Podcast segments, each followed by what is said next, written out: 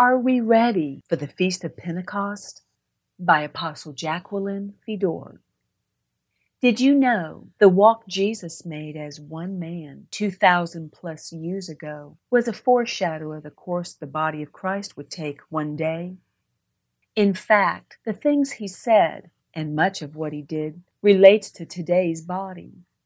The Lord, like us, was born to the Adamic race. He therefore had to be born again, touched and filled with the Spirit, to be accepted by God as a perfect sacrificial lamb to cover the sin of humanity. As Adam's offspring, he was genetically blemished.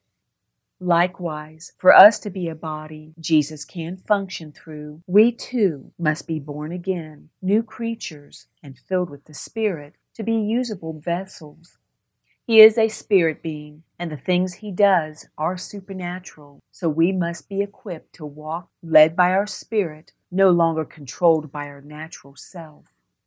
In other words, our spirits must be in control of our bodies. You see, at the fall of Adam and Eve, their spirit became dormant. When we are born again, our spirit is reawakened but it still must be touched by the Spirit of God to regain its original abilities and restore our nature back to God's image. The body of Christ is comprised or made up of only this kind of people. They must have also entered into Christ's blood covenant to be blood kin to him in order to pass over to a spiritual life in God's household. John chapter 6 Verse 53 Then Jesus said to them, Most assuredly I say to you, unless you eat the flesh of the Son of Man and drink his blood, you have no life in you. As individuals, we became flesh of his flesh and bone of his bone, and as we partake of communion, become a part of his body. By continually feasting on end time truth, we mature to the full stature of Christ. Now another change comes about. When the body of Christ is complete and comes together at the feast of Passover to eat the bread and drink of the wine, they will eat and drink it together with Him, becoming one with Him as His bride. Just as Eve was in Adam at creation, so the bride of Christ is in the last Adam, the body of Christ, safely inside and protected from God's wrath as evil is destroyed. Through his body, he will manifest his victory over the world and the enemy, a battle already won spiritually at the cross, and through his bride, he will restore, renew, and give birth to a new earth. It gives us a little different meaning to Matthew chapter 26, verse 29, doesn't it? But I say to you, I will not drink of this fruit of the vine wine from now on until that day when I drink it new with you in my Father's kingdom. He was speaking to his disciples then and talking about when they join him in paradise at death. But it was recorded for all of us, and in these end days takes on a much different and deeper meaning. To understand, let us begin by looking at where the kingdom is found. Luke chapter 17, verses 20 and 21 tells us Now, when he was asked by the Pharisees when the kingdom of God would come, he answered them and said, The kingdom of God does not come with observation. You will not see it in this realm, nor will they say, See here or see there. The people of the world will never see it for indeed, the kingdom of God is within you. The kingdom is inside us. We are automatically there when separated from the world in our hearts and minds. Colossians chapter 1 verse 27 reveals how the Lord shares in this wine with his bride. To them God willed to make known what are the riches of the glory of this mystery among the Gentiles, which is Christ in you, the hope of glory. He is in us as we take communion. So as those that form his body come together in one accord to eat the bread and drink the wine in remembrance of him, he in turn acknowledges them as his bride. As time narrows down to the end days, it is this kind of covenant people that will be gathered, harvested, and set aside to form the church glorious, his bride, thus forming a body of people he can fully function through to restore creation and renew the earth. A body will be needed that will believe and have faith in his ability through them to bring restoration. These are proven faithful and steadfast individuals that have experienced all ten feasts of God, or all seven holy convocations, enlightened ones, raised and trained through the knowledge served at His feasts, according to the plan of God. In fact, did you know there is even now a spiritual gathering of this kind taking place? The body of Christ is slowly rising and being added onto daily. As Jesus walked among the people for 40 days after his resurrection, showing he was the Son of God, these two, as his body, will soon be seen and recognized as the body of Christ as well. Malachi chapter 3, verse 18 prophesied of this time. Then you shall again discern between the righteous and the wicked, between one who serves God and one who does not serve him. But it is not all roses, so to speak, for the body of Christ. Just as Jesus had holes in his hands and feet, even though he rose victorious from the grave, so his body is battle scarred today from their encounters with the world of Satan. Inside, however, the bride is safely riding out the storm. The final victory promised by God is coming soon and will perhaps begin its manifestation with the Feast of Pentecost. The body and bride of Christ must therefore be prepared for the final fight. Wouldn't it be awesome if this was the final one? But then we understand only the Father knows. As we study a little deeper, much truth has been revealed to give us hope that it is soon coming, however. For instance, in Numbers chapter 28, verse 26, we see the Feast of Pentecost is also called the Day of First Fruits, or we could say the Day of, or the celebration of the born again, spirit awakened people, a day especially for us. There is more. In Leviticus chapter 23, verse 15, we also see it is called the Feast of Weeks. The word weeks, 7651, in the Hebrew section of the Strong's Concordance, literally means sevened, to be complete. Remember, I said the end time people will have experienced all seven holy convocations? They were sevened now, here is another exciting fact. The word weeks, number 7651, comes from the number 7650, cardinal number, a number denoting quantity, like seven. It also means to change by an oath with an oath.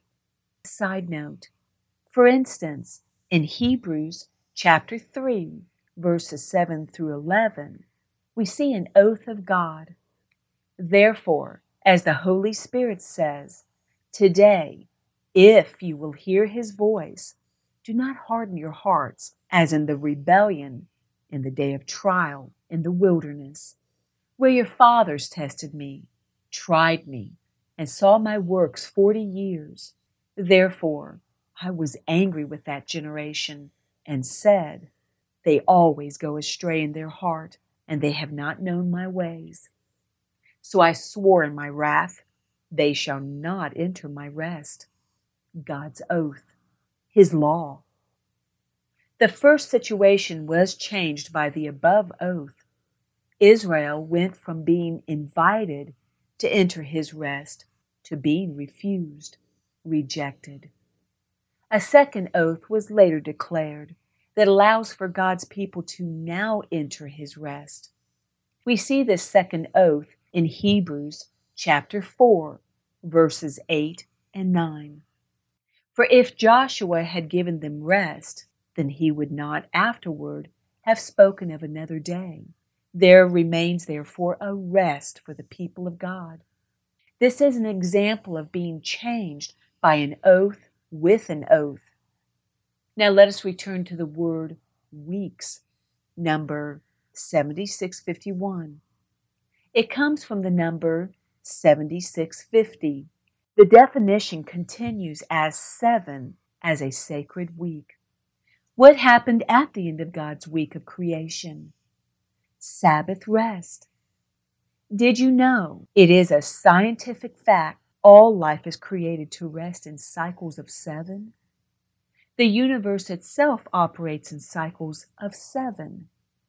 So if creation is somehow forced out of rhythm, as its seventh cycle completes, it is reset, restored. So Pentecost, or the Feast of Weeks, sevened or made complete, is a time of rest and reset.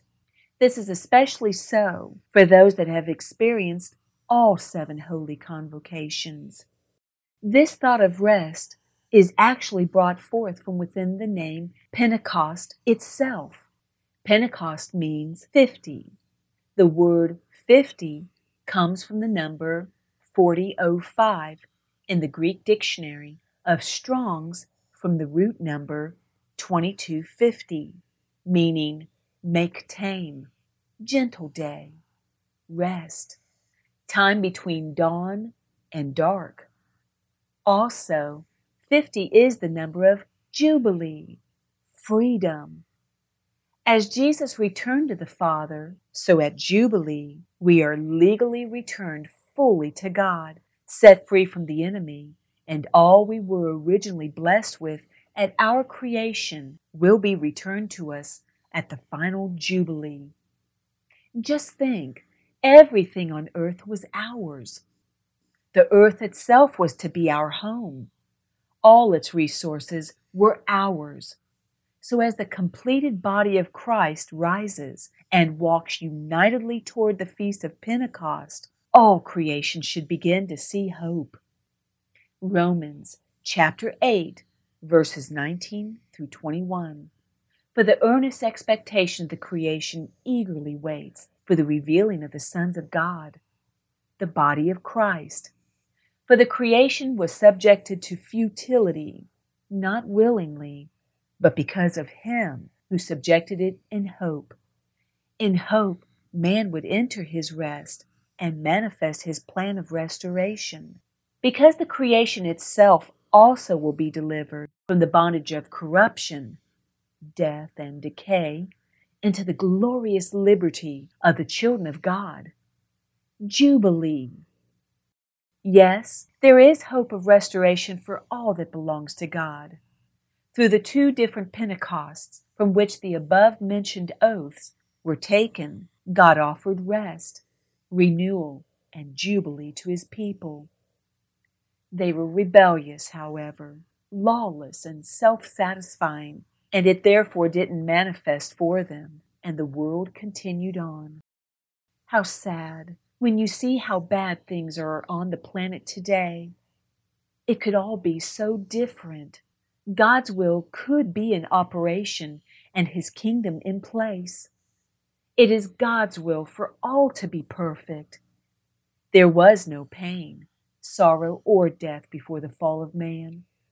So let us take a closer look at the first two Pentecosts so we do not make the same mistake today. Exodus chapter 19, verses 3 through 6. And Moses went up to God, and the Lord called to him from the mountain, saying, Thus you shall say to the house of Jacob, and tell the children of Israel, you have seen what I did to the Egyptians, and how I bore you on eagle's wings, and brought you to myself. Now therefore, if you will indeed obey my voice and keep my covenant, then you shall be a special treasure to me above all people, for all the earth is mine. And you shall be to me a kingdom of priests, government, and a holy nation, his people. These are the words which you shall speak to the children of Israel. This is how they responded. Exodus chapter 19, verse 8. Then all the people answered together and said, All that the Lord has spoken, we will do. So Moses brought back the words of the people to the Lord. They were offered protection, freedom, and identity if they accepted a type of marriage contract with the Lord. It was an awesome experience, a time that God actually manifested himself in this realm Exodus chapter 19, verses 16 and 18. Then it came to pass on the third day, in the morning, that there were thunderings and lightnings, and a thick cloud on the mountain, and the sound of the trumpet was very loud, so that all the people who were in the camp trembled. And Moses brought the people out of the camp to meet with God, and they stood at the foot of the mountain. Now Mount Sinai was completely in smoke because the Lord descended upon it in fire. Its smoke ascended like the smoke of a furnace, and the whole mountain quaked greatly. They did not obey the marriage contract, however, so they could not enter his rest or see the promised restoration. In Acts chapter 2, verses 1 through 4, God again intervenes for his people, and once more there was physical evidence of him in this realm. The people are offered even more this time. It was now possible for God's people to be born again and their spirit awakened. This second Pentecost offered protection, identity, and restoration of their spirits. Acts chapter 2, verses 1 through 4. When the day of Pentecost had fully come, they were all with one accord.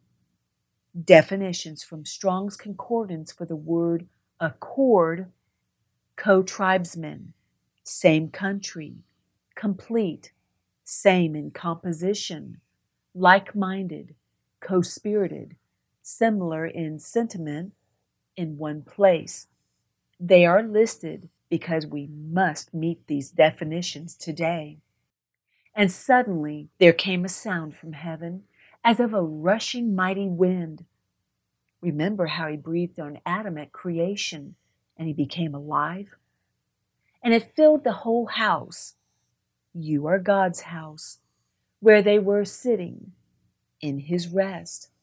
Then there appeared to them divided tongues as of fire, and one sat upon each of them. At that time, the body had not been formed, so the Spirit was equipping man as individuals to one day become part of his body. And they were all filled with the Holy Spirit and began to speak with other tongues. God promised he would restore to man a pure language, yet there are some that refuse it, as the Spirit gave them utterance. The evidence of the infilling Hard to believe that there are those that refuse this feast of Pentecost. Unfortunately, there are many. God spoke years before concerning this time through the prophet Joel, so it could be recognized as a gift from him.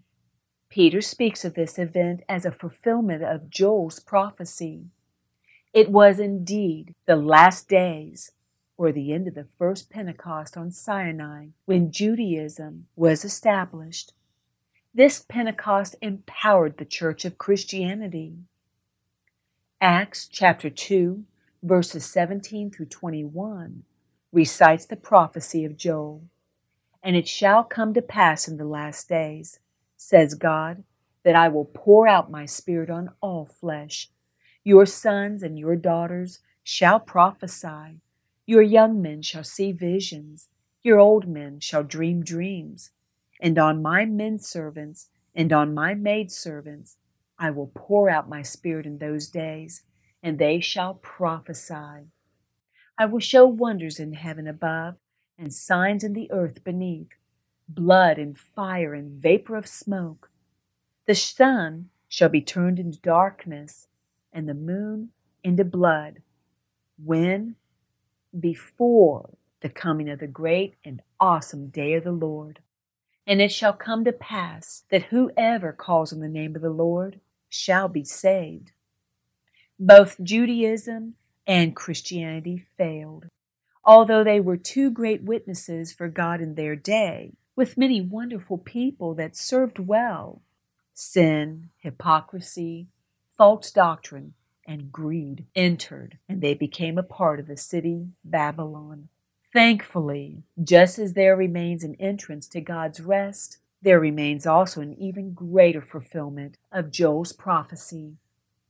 The church glorious, the church triumphant, will one day be revealed to the earth as the final feast of Pentecost is experienced by the completed body and bride of Christ. Is this not an exciting thought? The people of the first Pentecost saw many miraculous things. The death angel passed over their firstborn, and none were touched. The sea parted for them to escape their enemies. Food and drink were supplied in the wilderness. Pentecost itself was an awesome experience on Mount Sinai. Yet Israel failed to enter God's rest and see restoration. The people of the second Pentecost walked with Jesus himself. How blessed! Saw the miracles he performed, heard the truth taught by the greatest teacher ever, yet they never totally entered God's rest or saw complete restoration. Why? Because they allowed sin and immorality in their midst. Therefore, restoration was for their spirit and soul only not their bodies, to enable them to live forever on earth and inherit the rest of God's promises. Will the final Pentecost see a physical manifestation of God's presence? I don't know. I would love to think so. But maybe all we will see is the sign of Jonah. As Jonah was three days in the belly of the whale, so the body of Christ has been three days in the belly of the city Babylon. A thousand years is as a day to God, and it is now early morning of the third day from the cross. It is time those that have been set free from Babylon, born again and filled with the Spirit, matured on the end time knowledge, served at God's feasts or the seven holy convocations, to arise and experience yet another Pentecost. Let us pray these modern day Jonahs do not defect. You see, Jonah brought salvation from God's wrath to Nineveh without miracles and signs and wonders. They listened to him because he was anointed and appointed by God to accomplish this. In the same manner, salvation and restoration will be brought to the earth by the body of Christ with the Jonah anointing on them. No lying signs and wonders, just a message of truth. Did you know in the Strongs, Jonah means dove, and dove goes to banquet wine? Remember, when the body of Christ gathered at Passover to eat the bread and drink the wine in remembrance of him, and he drank in acknowledgement of them. They became one with him. He made them his doves, his born again, spirit filled bride, thus becoming the last Adam, the complete body of Christ. Wouldn't it be awesome if the mighty rushing wind of God's breath would blow life into this body at Pentecost? Instead of the few people that were healed in Peter's shadow after the Pentecost of Christianity, all of creation could be restored to perfection in fulfillment of John chapter 14, verse 12. John chapter 14, verse 12. Most assuredly I say to you, he who believes in me, the works that I do, he will do also and greater works than these he will do, because I go to my Father. As individuals, yes, but more so as a part of his body. He went to the Father and presented not only his spirit and soul, but his body as well, to completely jubilee us, set us free from the enemy, and return us entirely to God. All of us, our spirit, soul, and our body. Here is something to think about, though.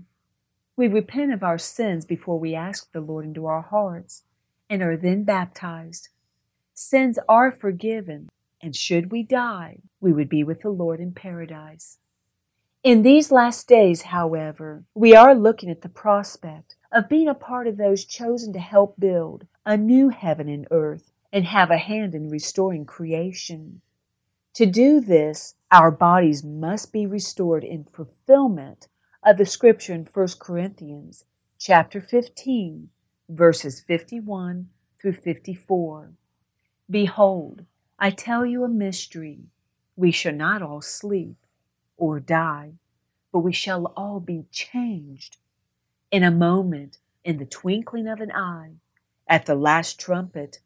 For the trumpet will sound, and the dead will be raised incorruptible, and we shall be changed. For this corruptible must put on incorruption, and this mortal must put on immortality. So when this corruptible has put on incorruption, and this mortal has put on immortality, then shall be brought to pass the saying that is written Death is swallowed up in victory. There is a stumbling block, a problem that can short circuit our restoration, however.